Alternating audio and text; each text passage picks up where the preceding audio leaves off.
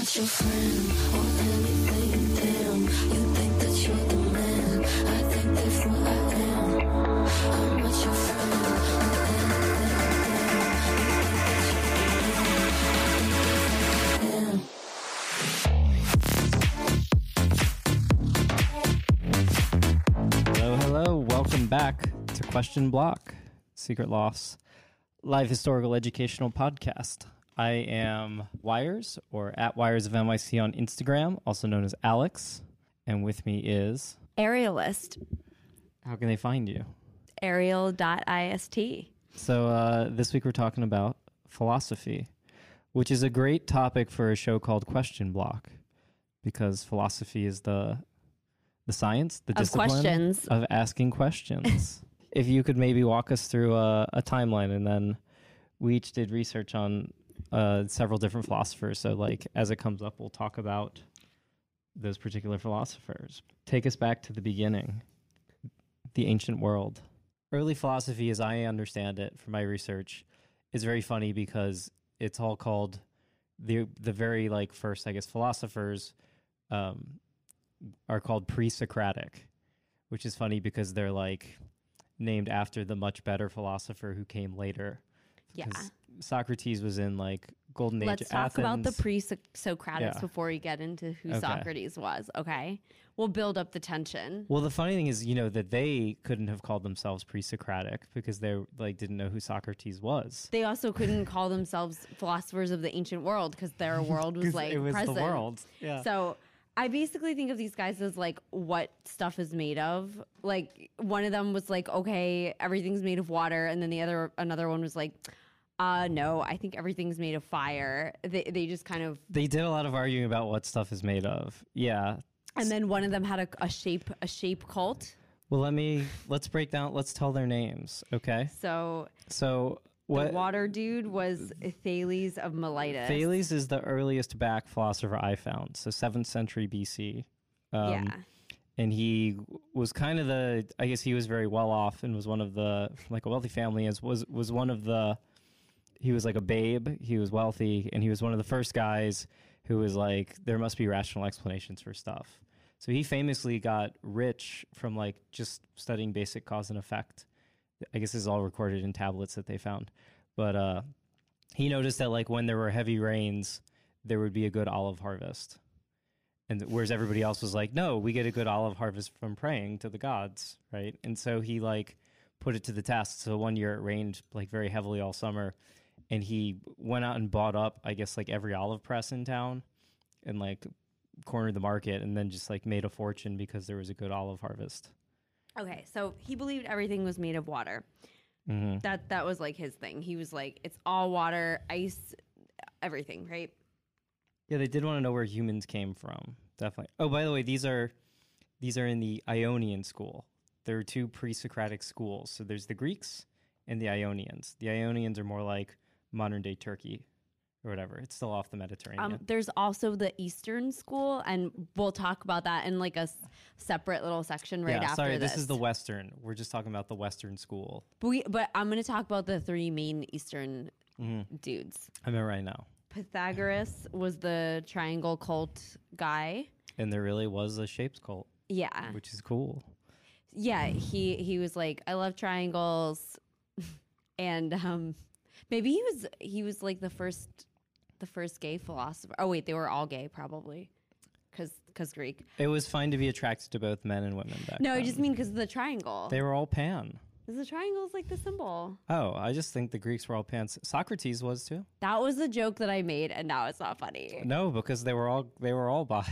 Okay. Um, So he was really into to triangles, also the harmony of the spheres. So he thought that all planets had like a magical sound, which is so cool. And then he also had a cult where you you weren't allowed to eat legumes. You yeah, there were like a couple other rules, but that's like the weirdest one. Okay. So and uh, everyone wore triangle hats. could make some fart joke, I guess, about the legumes. Yeah, well, that's yeah, that's exactly why he was like, that's like not proper or whatever. Nobody farting during my philosophical dialogues. Yeah. please. Uh, Anaximander Oh yeah, the map, dude. he invented maps. He also, because everybody was trying to figure out where humans came from, right, and what stuff was made of. So Anaximander was like, humans are far too frail to have evolved like this. So we must have grown inside fish. Basically, the humans like evolved inside whales and then came on like evolved and then came onto land. That's Um, amazing. It's pretty great. Anaximenes believed that the Earth formed from air, right? Unlike uh, who is it? Th- Thales believed Thales believed that that stuff came from water. Uh, Thales also philosophized about magnets because they had magnets back then in What? seventh century BC. Yeah, he believed they were alive. Although okay. that's not quite fair. They they think because they didn't have as many words back then, so he might have just been like they're animated or they move because it's the same, was the same word. and they're also living, made of water. and they're made of water. Okay. Uh, Heraclitus is the last pre-Socratic. Well, two more pre-Socratic. ones. Heraclitus uh, thought that everything was made of fire, right? And Yep. he said everything is in, it's on fire. yeah, and also everything is in flux, which if everything is made of fire, I guess I guess Well, so. he had the very cool quote, and this is probably one of the oldest quotes that survived. That you can never step into the same river twice. oh, true. which is like a pretty deep thought. His his personal biography is funny because he was from a pretty wealthy family, but uh, was a misanthrope and like a very angry hermit. Uh, he cured himself of some disease at some point by totally submersing himself in shit. it's like uh, that was that was his medicine, like how he did medicine, I guess. Uh, weird dude. but And, he uh, was like, it's made from fire, so that's okay. also heavy gambler. Uh, so constantly while gambling, then I guess would talk about philosophy. yeah. Okay, and then I got one more. You did. You talked about Pythagoras, Democritus. Oh yeah, he was okay. So he was also oh yeah, he was also really crazy because he was like such a troll. I think. I think he was like a huge troll. Democritus, or they all were, weren't they? Socrates was too. Sorry, I was thinking of Diogenes. Oh, Go on with Democritus. I was like, I had to. Democritus, in what's also known as probably the luckiest guess of all history, uh, postulated atoms. That there was some individual, like indivisible particle of matter that made up, uh, like all matter and space. Um, and the word atom, I guess, means a, which is like not, like anti, and tom in like ancient Greek uh, meant cuttable. So atom means uncuttable, like some some Crazy. uncuttable piece of matter. So yeah, Democritus went on to influence like yeah Galileo, John Locke, all these natural scientists. You know, almost three thousand years later, which is pretty cool. But they, looking back at it, it's not like Democritus had some special knowledge. It probably was a lucky guess. Um, and he was like technically wrong because there's stuff that is smaller than atoms, and you can split an atom. Mm. But everybody's doing their best here, so pretty good guess. Um, but he proposed atoms as as an answer to Zeno's paradox. You want to tell us about Zeno? Yeah, Zeno. He loved to like fuck fuck with your mind because he would c- create these logical reasonings, but then they would end in absurdity. So he would be like, "Okay, if you want to go to the store, you have to you have to go halfway to the store first, and then you have to go halfway halfway to the store, and then halfway halfway of that, so you actually never get there." Mm-hmm. Or and people were like, "Cool, that makes sense." But now I'm con- eh, confused. but how will I ever get to the store? yeah, He gave the also the example. His example was Achilles racing a tortoise, and you give the tortoise like a big head start, and he's like Achilles is much faster, but Achilles will never catch up to the tortoise because he has to go half the distance to the tortoise, then half that distance, then half that distance. it's, it's so he was the guy who was like, you know, that like riddle that's, you know, you're like your dad is like never be- never believe um, anything that your mom says because it's all a lie, and then your mom goes, "That's right, you should only believe your dad."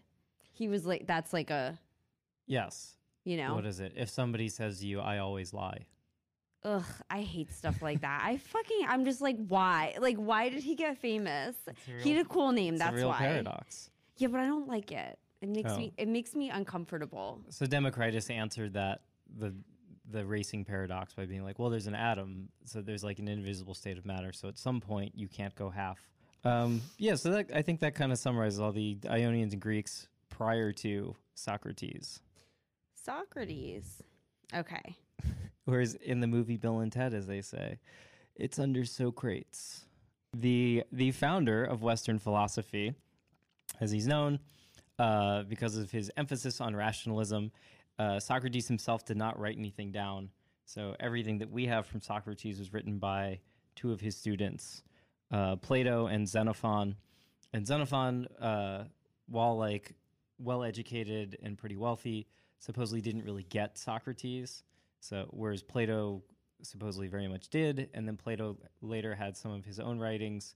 Uh, so Plato generally regarded as like the guy who Socrates is like best student who really got him, who like brought him to the world or preserved him for antiquity. How do we know that he even existed, Socrates? So they found like sparse facts about his biography, but they like conflict.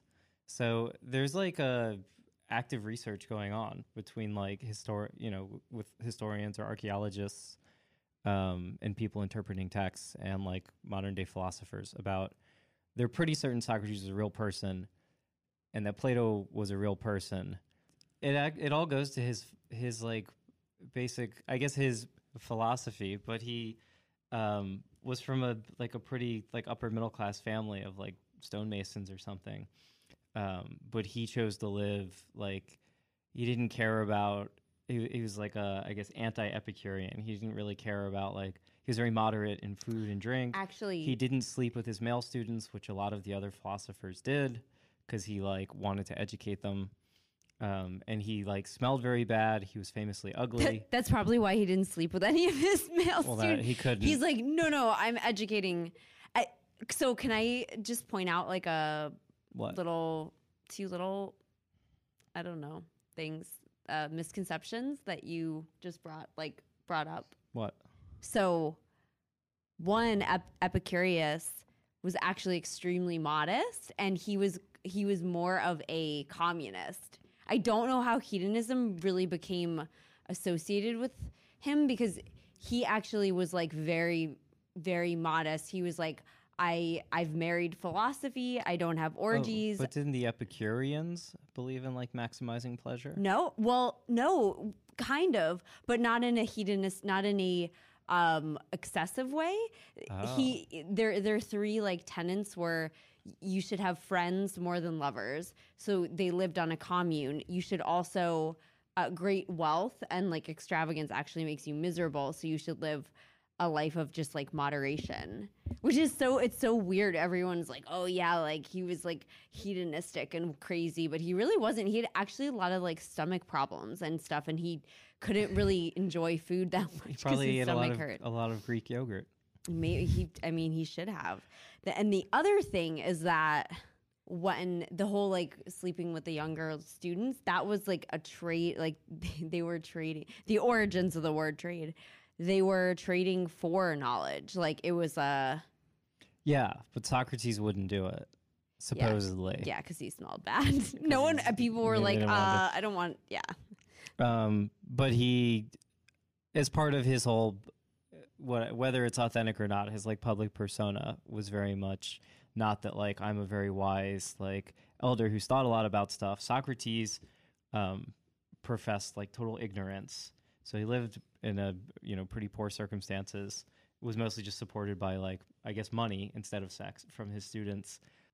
Yeah, his uh, his teachings are related to us through Plato's writings of Socrates' dialogues. right So everything Plato sort of relates from Socrates uh, is in the form of Socrates talking with someone else. So the concept of the Socratic method, which is basically asking questions to get from a standpoint of, of ignorance, asking questions to get to the truth of a thing. ooh i have a really from. good example Okay. You know, in Pulp Fiction, they're talking about why their coworker was like punched out, and it's because he gave Marcellus Wallace's wife a Oh, foot massage. yes. And, you know, one of them's like, What's so bad about a foot massage? Like, you know, and the other one's like, he he starts out really broad and he's like and then he narrows it down to like well, would you ever give like another guy a foot massage Hmm.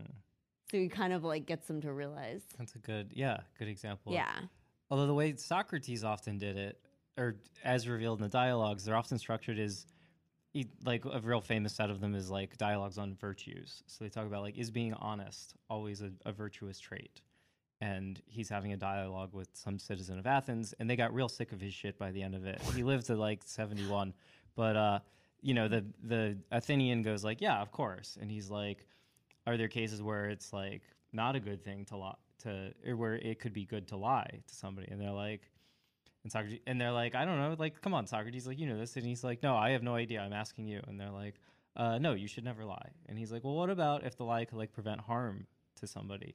And they're like no you should probably still tell the truth.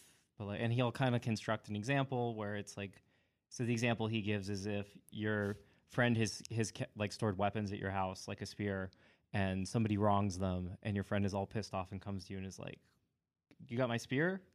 And you're obviously you should be like no dude i haven't seen it i'm sorry like yeah so that's like the noble lie for example that, that plato wrote about Yeah, he also didn't. Socrates did not like democracy, and that's why he was killed. well the climate and he was actually his crime was disrespecting the gods Oh, but, well, he he didn't like democracy, right? And they, but it's ironic because uh, a democracy voted to Well- to kill him, and normally they would let you escape. They would they were like, yeah, yeah, you're sentenced to death in two days, wink, wink, and like you could escape. But he was like, no, I will accept my duty and I will drink the So hemlock. he famously had a very deep respect for the law in the context of this happening is that sparta basically took over athens like oh, the 300 happened. Yeah, That, that was them defending against the Persians. But uh, there, it was called the 30. These 30 Spartans got put in charge of Athens. And then when the Spartans, like, when the, their army left, the Athenians revolted and, like, were ready to kill the 30. And at some point, like, did. And, like, so it, it was a very tense political climate. And at some point, the 30 asked Socrates to go help arrest somebody. And he, he was like, no, they haven't been judged under Athenian law. And he refused to help um, which was probably part of the context. Yeah. S- So he like had a very, yeah, despite his like you know showing that sometimes it's noble to lie or to like not do the actual virtuous thing, he he supposedly had a very deep respect for the law. Okay. So he died. He drank some hemlock and he died. And it's in a painting. Yeah, And one, it's a great painting. one other that is a fantastic classical painting. Yes. Okay. Great we have so many philosophers. All right, one other thing I'll leave you with for Socrates Socratic irony. It's uh, a method of argument where you pretend to know less than the, the person you're arguing with, than your opponent, uh, so that they'll kind of like trap themselves. Oh, so I that do that they'll all say the more and more ridiculous things. And you're like, oh, really? Oh, is that how it works? I do that. oh, cool. all like, oh, the that's not- time. And then he would eventually, so he would, it, the dialogues, a lot of them are structured like this. And at some point, he's like, wait, but doesn't that totally contradict this other concept? So I think that's how the, that whole like story with your friend looking for weapons in your house, he constructed it that way. He first had somebody say, no, you should never lie. And then he was like, wouldn't the virtuous thing be to lie in this situation? They're like, yes. And he's like, well, how do those mesh? And then at the end of the dialogue, everyone throws their hands up and the Curb Your Enthusiasm music plays because they kind of, his point over and over again was the things you assume you actually don't know anything about. Okay. So Plato in the cave. Also, Socratic dialogue, by the way, Yeah. written by Plato, but I love Plato. From Socrates. Plato did all. He had all these dialogues because he was like afraid of uh, getting persecuted. So he was like, "I'll just make a story about it." And, and that way people can just read it as like a nice story, whatever. Yes, there's a theory that because the the way Socrates is written in Plato's writings changes like over time, like from like story to story, that at first Plato was like when he was younger was authentically like recording what Socrates was saying, and by the end, uh, because Plato lived like several more decades past when Socrates died. Uh, towards the end, it's like Plato just inserting himself into the story and, and just having the character of Socrates say Yeah. what he believes. So, all right. So we're in a cave, right? hmm This is in the dialogue. Uh, Cave. The Republic. Oh, oh no, damn. you're right. It's called the Allegory of the Cave. actually, sorry. Um, yeah. So we're in a cave, right? And we've never been outside of the cave. Hmm. Sounds kind of topical.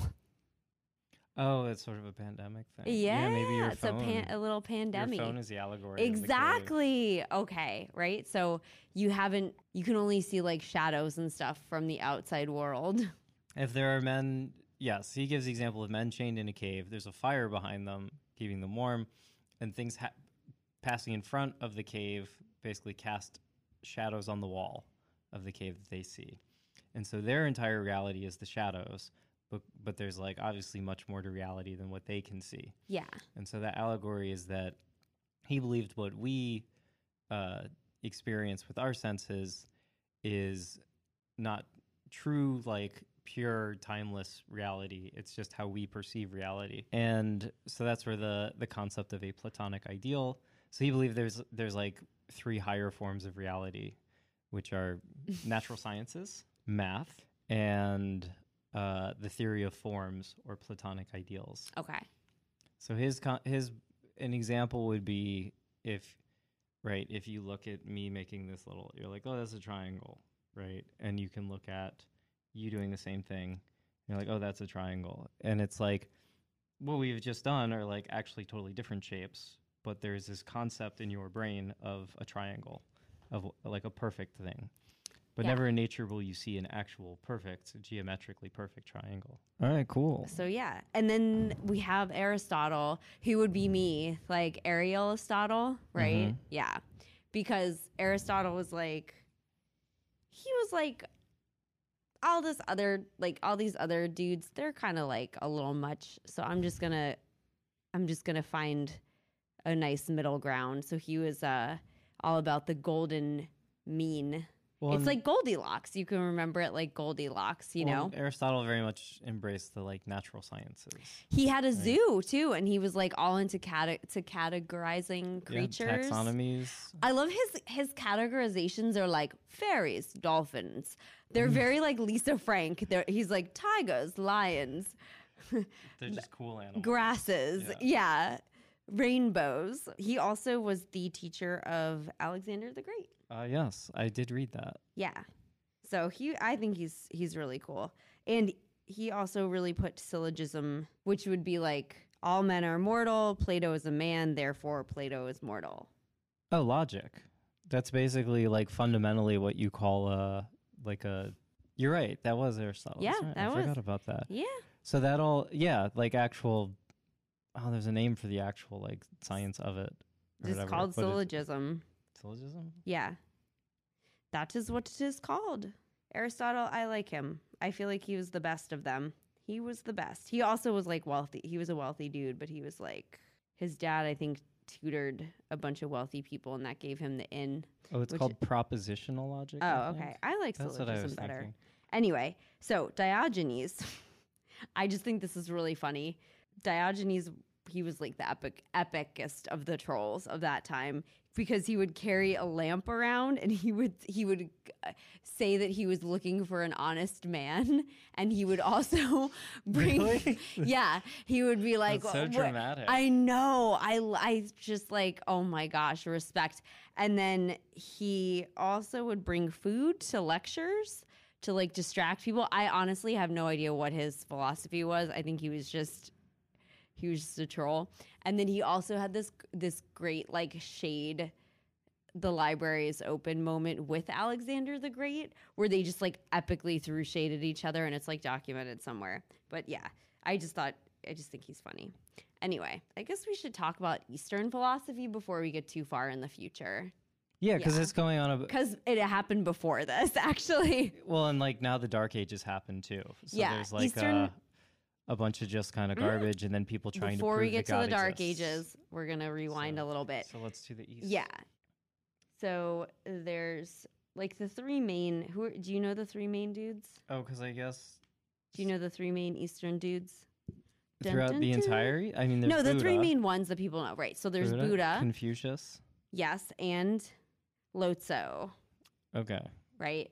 So I'm just super brief. Confucius, he was like the family man, right? And he thought he was like super into like order and like politeness and Was okay. he working for a dynasty, like a Chinese dynasty, or was he, he was just the out sixth there? he was the sixth century okay yeah relationships and like respect he was like the respectful uh family man and he was like pretty rigid and Mhm. and like pretty yeah he was pretty like strict about stuff uh Lao Tzu was you can remember him as lazy because he was the one who was just like he was just like whatever he was like he was just like whatever happens happens Yeah. That's it. Yeah, he was, he was just just a like, lazy "Mm." philosopher. Yeah, well, that's how I always remember it because his name starts. It sounds it's like it. It sounds. It starts with an L, you know. And he was kind of like a hippie. He was just like the journey's the destination. It's all good, right? and then so you're right. If I can, so timing. Confucius about hundred years before Socrates. yes, okay, great. And then Lao Lao Tzu was sixth century. was even before Confucius. Yeah, and Siddhartha is 480 BCE. Yeah. Or no, sorry, the death of Siddhartha. So he was like way, way, way before. Oh, that. these guys. All, yeah, they all Yes. predate. So, Th- as I said, okay. As I said, I said what I said. what was going on in ancient India around that time? Oh, with Buddha. Siddhartha? Yeah. Oh, he was a, he was a rich bitch. He was bougie. He was like, uh, and he had like long nails and shit. So they had dynasties and empires and royalties. Yeah, he was Uh, uh, bougie. yeah, bougie royalty. he was bougie AF, and his parents were like, "Okay, we uh, being smart is disgusting, and like if he finds out about smartness, then it will be gross and bad. So we're never gonna let him leave the castle." And they like. They pulled some crazy like fairy tale shit where they were like everything must be hidden all the windows like they really they were like we must hide everything in the garden so he doesn't know about the real world like they really tried to conceal but then Yeah, they really tried to to mind. but then this there was there was one day where like one of the servants was like was like hey i'm gonna run some errands do you want to come with and buddha was like or siddhartha he wasn't buddha Mhm. then he was like sure and uh yeah they did not they did not account for that. So he was he was like in the in the the Rolls Royce. They were like driving through the forest, and he saw an ugly person, and he was like, "Ew, what is that?" And the the servant was like, "Oh yeah, it's just like some people are ugly, like and poor." And uh, Buddha like threw up, or not Buddha, sorry, Siddhartha. Siddhartha faints. Siddhartha. Yeah. Yeah. Uh, and then they're like driving a little bit further and they see they see like a sick person. Yeah, and Siddhartha's like, "Oh my god, gross. Like he, that person really should be wearing a mask." and the the servant was like, "Yeah." Also, also the ugly person. Yeah, exactly. And the, the servant was like, "Well, yeah, some people do get sick." And then they they saw a dead person later, which is like this is like the worst route like ever that they were taking. Like I don't know. Siddhartha was like, "Oh my god, wake up!" And uh, the I mean, I've driven around the highways of America. Route 10, you go through the Yeah. south, it's, yeah, constant dead bodies and, Yeah. and, and ugly people throughout that and trip. anti-vaxxers. and now sick people. Yeah. Yeah. So, yeah, you go down 95 into Florida, pretty much the same trip. Right. yeah and the the servant was like yeah some people things and people die and siddhartha was like oh my god you know this is Oh this God. is wild When I and he was like put this on TikTok. he was like crying and stuff like that and he found this group of really like like supermodels from the 90s like super like gaunt and they were like the reason like the way to prevent this is just to deny yourself all the pleasures and you will be beautiful and you will never die. And so like he starved a lot with them. And he um also got into S&M he would like whip himself and stuff like that. And he really didn't feel he didn't feel very good. He would whip, yeah. Whip himself. he didn't feel very good. And then He didn't feel very good about it. he he just yeah it was he was all mixed up inside. And then he sat under this this tree like i think a bodhi seed like fell in his mouth and he was like oh my god i was i'm so hungry and he was like i'm gonna sit under this tree until i can figure shit out and he's i think he sat there for like i i want to say 40 days i know that's like the Jesus Mhm. time, but like it was a long time. I think it might be. Yeah, Or they all do, for, do 40 days. So he, Or was he- it 40 years? no, no, it was definitely because he was he's human. Like Okay. yeah, um, he he's human. This is not a religion. That's the other thing. Uh, Buddhism is a philosophy before a religion. Some people practice it as their religion, Mhm. but this he's a more this is a man. This is a true story. Like yeah. there's no nothing divine about this. Yeah, and he saw some. He then like saw some ants, and he he saw like one of the ants having a bad day, and then like the other ants, you know, they were like helping ate it. Oh, okay. They were helping it like carry uh, stuff, and he was like, "Oh, okay, so like the cause of suffering is is just like bad expectations, and what's going to make you feel better about that is lowering your expectations, but then also like." You know helping other people and he came up with like eight other reasons so he came up with the eightfold path to en- Mm. enlightenment and then he followed the eightfold path and he became enlightened and then he became buddha which means the one who has awakened so then he Okay. became woke af and not bougie anymore When does the reincarnation come in? Right? Because you keep getting reincarnated till you reach enlightenment, right? that is the religious part of it so th- this is people who choose to practice it as a religion Oh, they just Yeah. added that, or did Buddha like slide that? He's like, but if you want to No, the, okay, so like this philosophy did spread, but then there were also like a pilgrimage of people that were looking for like other religions, and they like their like truck collided with like the philosophy truck, and then you got like, oops, all Buddhism is a religion now. really? yes, No yes, way. um, and also the you know because like uh, sometimes you'll see a statue of a, a Buddha that is like fat and like has droopy earlobes and has like a belly, right? Yeah. Not the same person as Siddhartha. Siddhartha is a skinny bitch. Okay. okay. He's always been a skinny bitch for his whole life. Is that Because Buddha supposedly it's the enlightened Buddha? Yeah, with the no, fat dude Buddha rubbed his belly. means the one who has awoken, right? Yeah. So fat Buddha is just another woke ass fat dude who likes to laugh. Okay. They're Buddha just- is just it just means you woke AF. yeah. So like I could basically be Buddha too. Oh, anyone could be Buddha If yeah, if you woke, eventually. you don't go to sleep. You you're you're you're Buddha sometimes late at late at night. because I'm very awake. yeah. Yeah, most insomniacs are, are Buddha in their own way. All right, so let's get back in the time machine and now we're going to go to the dark ages. We're getting back to the West, right? That was that was all of Eastern philosophy. Basically. Okay. Now we now we back back back again to the west. Okay. To the dark age. Off to the dark ages we go. Or the medieval period. yeah, Isn't it cool? It has the word evil in it. it's eval, like evaluation. Tell me about some medieval uh, philosophers. Okay, so the medieval the medieval period is all about people being like, okay, so we know that there's Jesus, but like Yeah, very heavily inspired by like the church at this Yeah. point. And a lot of it is just relating to proofs of God. Oh, well, but shout out on Facebook. Someone's Yeah. reading Descartes and Plato for their philosophy class in school. Um, feel free to cite us in your your term paper. or Yeah. whatever, or or don't. or give us a five star review or our podcast. That's great. Well, I hope our Plato is accurate. We'll do a little. We'll cover a little bit of Descartes. I also have read a little Descartes.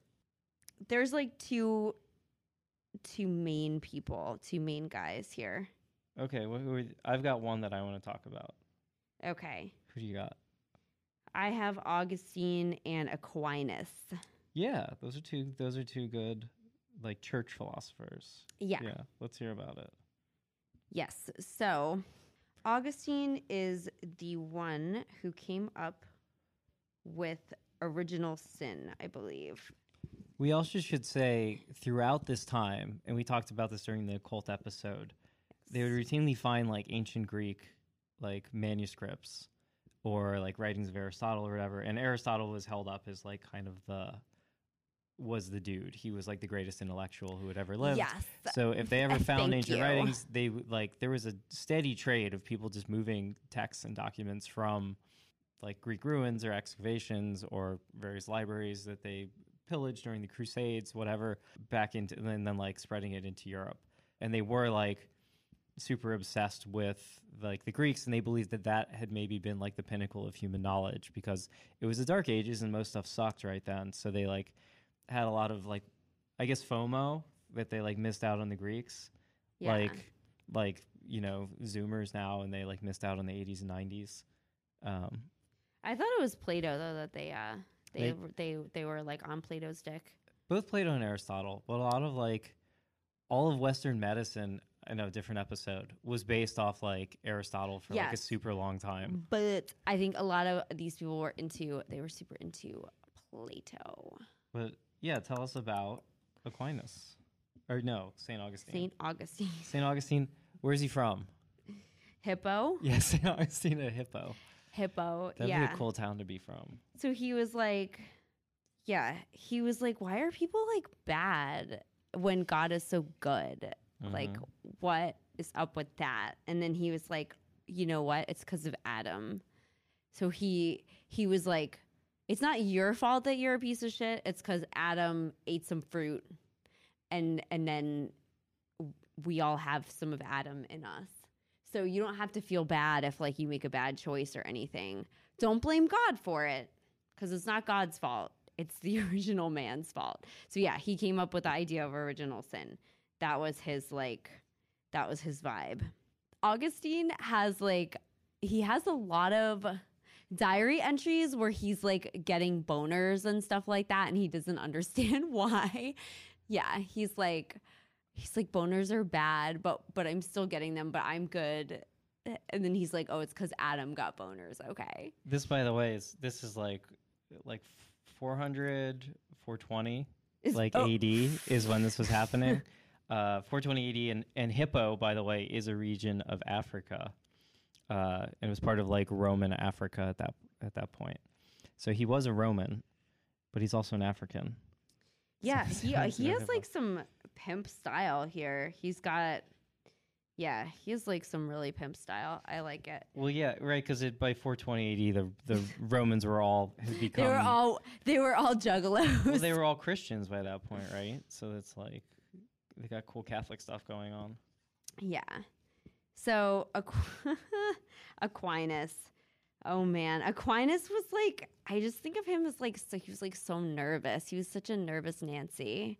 He was just like, "Oh, there's been smart men, but they weren't they didn't believe in Jesus. They believed in Zeus, but they're still great." So like how could that be? And also like I really want proof that angels exist and like you know, he just he just seemed to be kind of hanging on to th- or grasping at threads. But he did come up with a lot of proofs. He applied logic to theosophy. Yeah, You know? theosophy. Yeah, if you were if you were like smart and aware and reading a bunch of like classic Greek texts and stuff during that time, you'd be like, yeah, the greatest thinkers of all time Are burning in hell. are burning in. he- Yeah, they're not Christian. So like, dun dun. what did they miss? Like, why couldn't they realize that there was a Christian God? Like, what was going on? Yeah. Um, so He also okay. Side note: he if you, if if anyone's like a drag race stan, he Hmm. definitely um he looks like Lawrence Chaney. if you're a Drag Race UK fan, yes, he looks like Lawrence Chaney from Drag Like Race hardcore. UK season one. Yeah. Just because he has a fat chin, basically. and like little like squinty eyes. Yeah, because he's And he's he's clean skeptical.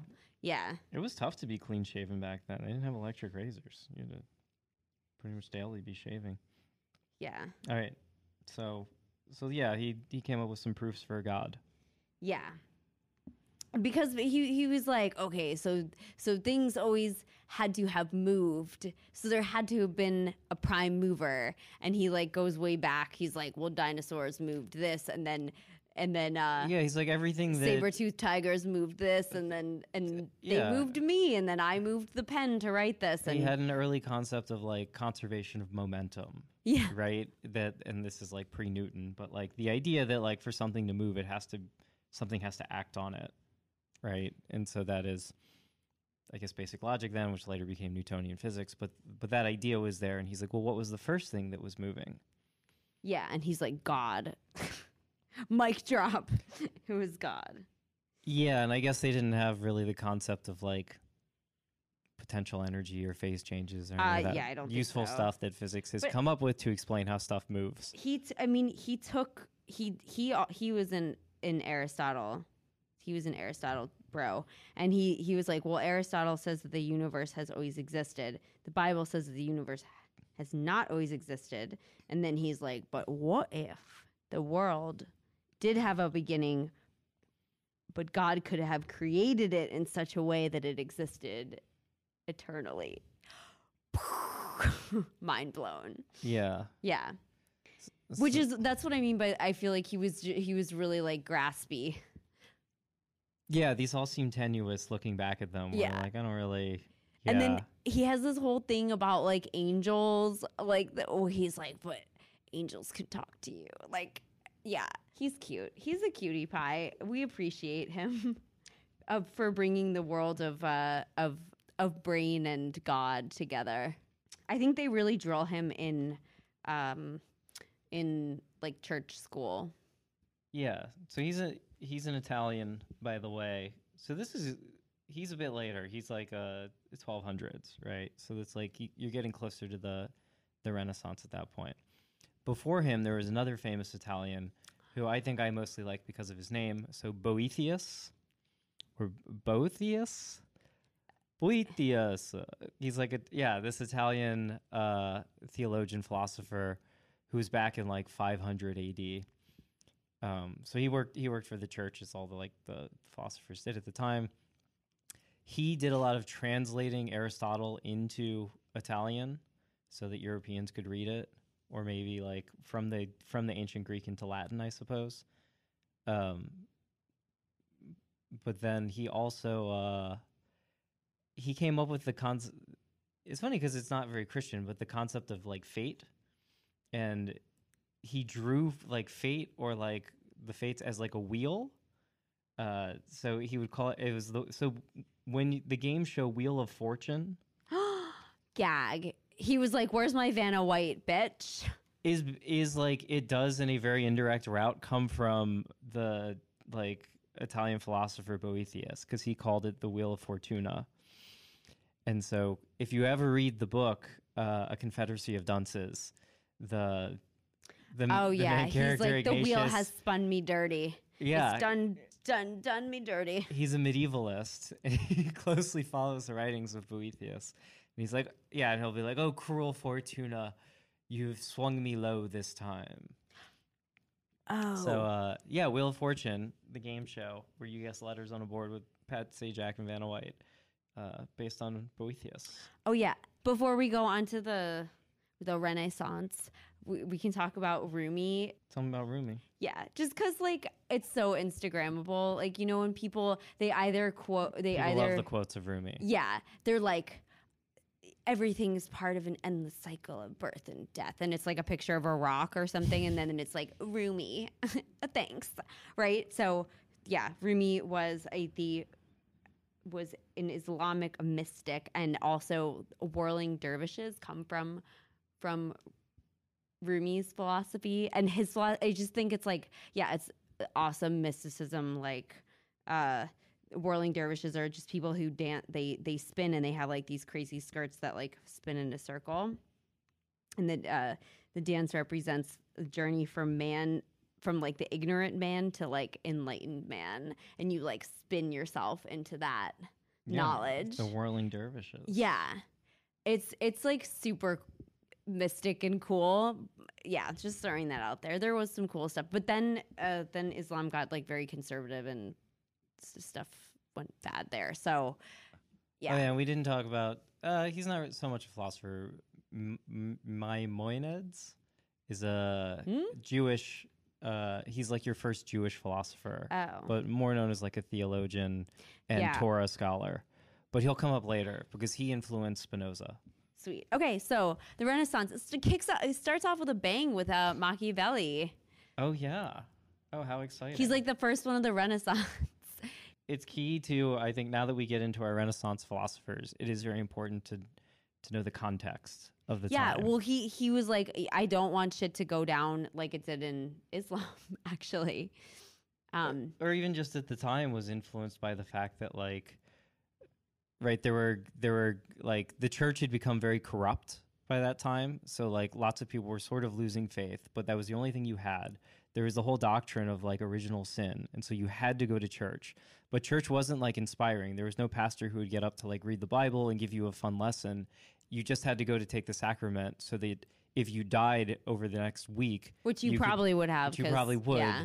you would go to heaven. So church formed this very basic function of just giving you the sacrament. Most of the local pastors couldn't read Latin. All the Bibles and like biblical texts were in Latin too. And the church had ordained that they could only be in Latin. Most people couldn't even read them. A lot of the local, like when you went, went to your local church, often like the the like you know bishop couldn't read Latin either, and they would just make it up. They would just Sounds say like Latin America right stuff. now. Oh, Oh, it's like a Trump speech. yeah. Um, and people were constantly dying. So yeah, the like the plague kept sweeping through Europe like several different times. The Crusades happened, uh, where they were like right on went on this holy war to retake Jerusalem. The Seventh Seal, great movie. You should Yeah. watch. Uh, the Crusades went terribly. Just tons and tons of people died. Because they're carrying these big ass crosses. You get crushed by a cross. most notably, the Children's Crusade, where they just brought like several thousand children to Jerusalem, who were then like easily defeated and enslaved. Uh, so yeah, stuff was constantly going really badly. and Machiavelli was like, I am going to straighten all this shit out. Yeah, a lot of people lost faith, or if they kept their faith, they were like, okay, I believe in God, but why is everything so terrible constantly? Um, so yeah, Machiavelli kind of he didn't step in to answer exactly why life was miserable, but he stepped in with a very practical guide, and he's well, like, he was like, we clearly cannot be ruled by the church anymore. So, Yeah, so- what is going to make a great, what a great ruler will make? So he's like, yeah, let me write a manual for a prince uh, or some local ruler to read so they can at least govern effectively and at least life for like their people won't suck. So he was, uh, I guess you could consider him one of the first, I guess, political philosophers. Yeah, so he wrote The Prince is probably his, his most famous work. Um, and in it, he, he examines various aspects of power and a, a kind of key point that he keeps coming back to is what is moral for a normal person or like what's imperative for you, for a normal person does not apply to a ruler.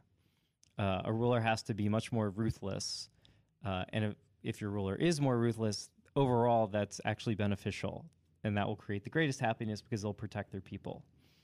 So he has a concept of of uh, sort of like the a person can behave as like a as a reasoning, thinking person, as a human, or as a beast. He calls it as like an animal with like ferocity, and he he makes the point. The he's like, fox or the lion? there you go. Yeah, the fox and the lion, right? So the the fox can is wily and can escape, whereas like, but is not feared by the dogs. Whereas the lion is feared, but if a lion is easily caught in a trap. True that. So he says, "What you know? What should a ruler be?" And he his answer is like probably more often a lion. It's better. And he, the famous line from The Office from Michael Scott is, "It better to be feared or loved?" Yeah, it's true. It's true. And if you remember Michael Scott's answer, he says, "I want people to love me so much that they're that they fear how much they love me." So there's a lot. There's like a theory that he didn't really feel this way that much. That he just wanted to like impress the Medici family because the Medici's were like basically responsible for the entire Renaissance. They're so cool and so powerful, and so he de- he dedicated the prince to Giulio Medici, but then Giulio died, so he like changed it to like Lorenzo, who's. He was like, "Oops, I mean it's to you," and it's because like his other works were like getting getting him in trouble and getting him like imprisoned and stuff. So he was like, "Okay, I need to like get on the Medici's like good side." So he like he's like, "Yo, I wrote you this book, The Little Mm, Prince. Here you go, Little Prince. yeah. El Principito." So Yeah. he, uh, but yeah, they- they're, uh, I mean, even today, like very relevant, I guess, for thinking about the norms of behavior and kind of making that point that there is no universal in like how you should behave in a situation depends on context. Um, and then he was banished. Yeah, as you were saying, he was at some point was banished from Florence, um, and so had to go live. Not badly, like in his like the lands owned by his family somewhere on the outskirts of Florence, like up in the hills. But he has a, I'm not going to quote exactly. He has a, a really great passage that he wrote about uh, in the evenings he he would put on his like his like royal robes. He would like dress up and then go to his personal library, which was still like pretty badass to have a personal library then, and consult with like you know the wisest man of all all the ages, Yeah. and just the importance of the written word and how transformative it is to be able to open a book and read thoughts from you know brilliant people who are long since dead. So big fan of reading and writing. He did. He also wrote a history of Florence. Like he he got back in with the Medici's. Like he got on their good side, but they were like, "Ye- "You're not gonna get like public." They're like, "You can write a little history book, but like, chill. Like you're still on house arrest." Mm-hmm. Yeah. Um, but a lot of people use the prince to like. They're like, "Oh." Like yeah, probably the the most like, uh, misunderstood philosophical maybe- work. maybe Hitler used the prince. Yeah, or people see it as like, oh, it's good to be conniving, and you're like, Yeah. no, just in the specific case of like if you're, yeah, Yeah, might makes right. That was like his his vibe in that book, but we don't know. Maybe he was just a big soft. but also not even. He was very. It was much more subtle and complex than that. It gets simplified, I think, that way. But he kind of consistently makes the point uh, and gives examples, even. You know, and he's like, well, he's like, it's dishonest to spy on another like country, and to like, you know, to hide intelligence from them and to lie to them about the strength of your armies, for example. But like, it'd be very stupid to not do that and to not have spies. So like, that's a dishonest to thing. not have spies. it's a dishonest thing you need not to do to defend your own country, you know? Yeah, it kicks off because it it was the same time as the Medici kicks off the Enlightenment and the Renaissance in in the 1400s. Shall we talk about Descartes? Yeah. He's the Billy. He's oh my gosh, he's who I am right now. I think therefore I am. For the listeners, I'm I'm pulling. I'm dressed like Billie Eilish Mm-hmm. In in uh, the music video. I think therefore I am. Yeah. So is it cogito? Cogito ergo sum? Yeah, Descartes very concerned with like also found like founder of key branches of mathematics and geometry and you know the Cartesian coordinate system and Cartesian plane, basically all of graphs or graph theory kind of traces back to Descartes, but also he was an Augustinian as well, but he also wanted like very concerned with metaphysics and epistemology, the study of knowledge. So how do you know Knowledge. things, right? Yeah. Um, and with the senses, and he believed that like senses and thinking. Um, I mean, he he did some Augustinian, I guess, type stuff where like. Uh, Well, because he used the the syllogism, right? So he was like, using logical proofs yeah, he's like, to again is- like kind of prove the existence of God. not the existence of God.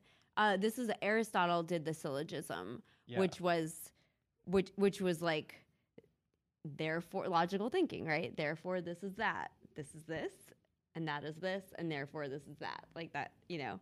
Yeah, he he. The only thing that he's actually able to prove is whether he was thinking or not. So he was like, he was like, do I have a body?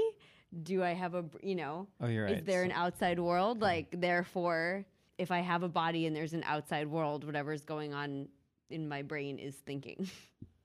and he was, he also was like, who is I? Who am I?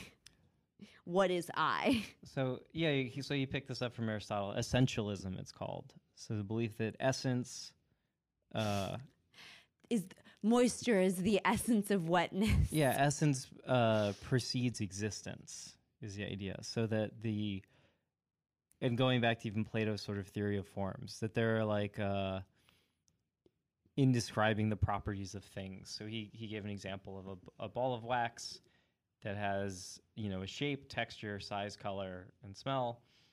But as you move it closer to a fire, all of those things change, but it's still wax, and you still recognize it as wax, and that's because it it still has like a waxy feeling, extension, changeability, and movability. He calls it. Um, but yeah, there are like uh, I don't know ways of like thinking about the thing that are essential to its being. Uh, so he like here's an example of his thought, his like thought Descartes. Descartes like thought path. He's like an evil, an evil demon Mhm. may be making me believe that things are false. There is nothing of which I can be certain. When I say I am, I exist. I cannot be wrong about this. An evil demon could try and make me believe this only if I really did exist. I am thinking, therefore I exist. Oh. So that's yeah. An that evil was his- demon can't trick you into thinking that you don't exist. Do you? Uh, what about Hobbes? Oh, I got Hobbes. The, the, tiger I did a little from research. Yeah, America's favorite comic. Yep, Hobbes, the philosopher from Calvin and Hobbes. Um, no, Thomas Hobbes, the political theorist. Um, yeah, so his context was this is during the English Civil War, in like so it's kind of like mid 1600s, uh, and stuff is going crazy uh, in England uh, during the Civil War between the, I guess Catholics and Protestants. I see a quotation by him. Life is but a motion of limbs. Or- no, almost, And there's- like Anglicans and Catholics. There's like some sorry. very creepy. I see some very creepy like pictures of like veins and like tourniquets and stuff like that. Oh, I didn't even research his, Yeah. his medical stuff. Oh, And, I just like- I read about his political theory, which is so Oh. the book is the Leviathan, which has some pretty cool cover art. Isn't that like some devil? Sh- no, there, like, he just argues shit? that he argues for social contract and rule by an absolute sovereign. So he was very like he was a royalist. He was very like pro king. Um, and so he believes like humans are animals, the basic state of nature is the war of all against all. And he has the quote that like life would be what is it like nasty, brutish, and short if like left to their own devices, um, which is like clearly untrue because we've talked about all these like hunter gatherer societies that are relatively peaceful. But anyway, uh, that's why he argues you need like you need laws. You need a a king who can do whatever they want. So that's kind of Hobbes. He he did not have very much faith in his fellow man, and thought that people had to be kept in line. He also thought that yeah, he he thought that humans were like robots basically. Men, men are machines. Yeah, because he was like he was like the heart is just just spring. Like the n- nerves are just wires. You would have yeah, you would relate to him. He was probably misunderstood, just like me. Um, yeah. So Hobbes gets contracted or contrasted, sorry, with John Locke a lot. So John Locke came a little bit later. but Not, Calvin? No, Weird. That's the funny thing. Yeah, they. Well, I think Bill Waters just or Watterson just picked like uh, cool names, but no, Calvin. Right, Calvin founded Calvinism and really was just. I was a joking. theologian. He Just wasn't a joking.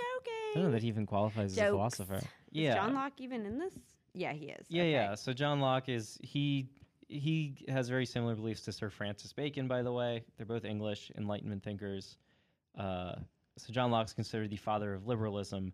So he believes um, in a lot of like that kind of humans are innately good, have inalienable rights.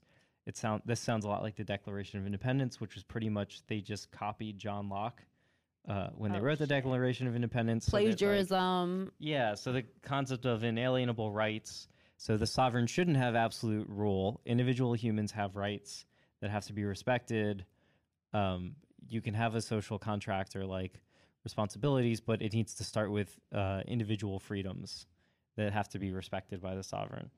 So he was very like in favor of religious tolerance. Freedom of religion was like a key thing he liked. The founders also picked up on. He did talk about epistemology somewhat, so that he believed knowledge derives from your sense of perception. Oh yeah, and he thought that your mind was just blank AF when you were born. Like, Yeah, it's just a blank ass slate. And so he was like, if we corrupt the children, then they're gonna have we're gonna have corrupt adults. so this counters right, like going back to Plato and Aristotle, and, and the original even sin Descartes. dude. Um, he didn't believe that there's innate knowledge that exists out there in the universe that we should know. He believed, which I think most Americans at least kind of believe this now, that like, no, you learn things throughout your life. That's how you construct a theory of the world. That's how you gain knowledge that and know stuff. Yeah, that was his his vibe. He was like, Yeah. you can only know what you experience. Yeah, exactly. So that's your that's your John Locke. Uh, one funny thing is he really supported child labor. Yes. So, oh my like, god. so like totally like for the Declaration He's of like, Independence. These children um, will work for Shein. They will make cheap leotards yeah, really. and dollar makeup brushes. Um, there, I guess there's a reason child labor isn't really covered in the Declaration of Independence. Yeah, I guess with a lot of That's really funny because he he was like good education, but also religious freedom, good education. Then he had some essay like on the plight of the poor. And he's like, we should put their children to work. It's important. Uh, yeah. So I don't know. I mean, you uh, you take you take the good with the bad, folks. I guess different time. Yeah. So those are those are. I think we've covered your major Enlightenment what about thinkers. Spinoza? Oh yeah, we the skipped Jew. over Spinoza. Yeah. He was so cool because like people threw rocks at him, and he was like, "Fuck you, I'm, I'm, I'm God's child." yeah. Re- really, I think people did like throw rocks at him. So so Spinoza's great because yeah, as you said, Jewish He's Enlightenment Jew. thinker. Um, Just like me. and anti-Semitism was huge uh, back then. So he's Dutch. The Dutch were more religiously tolerant than most other European countries, but uh, like, yeah, the Jews still lived in the, kind of their own, you know, separate, uh, you know, like part of the town or whatever, or neighborhood, and had their own culture that they kept, kind of like Hasidic Williamsburg or whatever. But they were uh, in the Netherlands. But so he questioned the authenticity of the Bible. He was a very skeptical guy. as as us Jews are are want to be. Yeah, so he was like, wait, the Bible was written by basically he was like every Sunday school brat. He was like, wait, the Bible was written by by human by men though, right? Like by people. So like maybe it's not all that accurate. How do we know the true word of God? And so he got shunned. Uh, so he was kicked out of the Jewish community at at age 23. And then later the Catholic Church also banned his books. So the religious authorities did not like Spinoza very much. But yeah, he kind of followed in that uh I don't know, vein of like sort of like with Descartes or whatever, sort of self discovery or, or how can we like get a conception of the divine from reality. So he believed reality is perfection because why would God make reality any different? Um Yeah, he's like God is in everything. yeah. So And he, he said he said every object in the universe, even a rock, has a body and a mind. all right. Yeah. Which I like no, he was like God is in nature. He's very like Kabbalah. I, he's like the original Madonna. Oh, there you go. Yeah. Sure. He's he's Madonna. Okay. He's gorgeous. Oh, so he he by the Beautiful way, uh he he renounced like uh renounced ethics beyond the material world. He is compared to Madonna. the Epicureans. You know, personal happiness is what you should maximize, but through like living reasonably. Yeah, he gave up a lot of like plush positions because he was like, I'm not gonna lie. He was like, I'm not Yeah. gonna lie. I just I just want to study. He turned down a lot of lie. a lot of booty calls because he Yeah, he had work to do, and he's like, that's not where true happiness comes from. yeah. I'm married to philosophy. Oh, and then he did. So it's it, this is neat because this is like what do we say? It's like early 1600s, but he influenced Freud a lot. So he thought I don't know why he was writing about like psychology, but he held that knowledge of the true causes of passive emotions can transform it into an active emotion. Yeah, because he was so bullied. I wasn't kidding. Like he had, it was like a really transformative experience. Like that he was like beaten when he was like by other children, and then he was like, "I will, I will survive."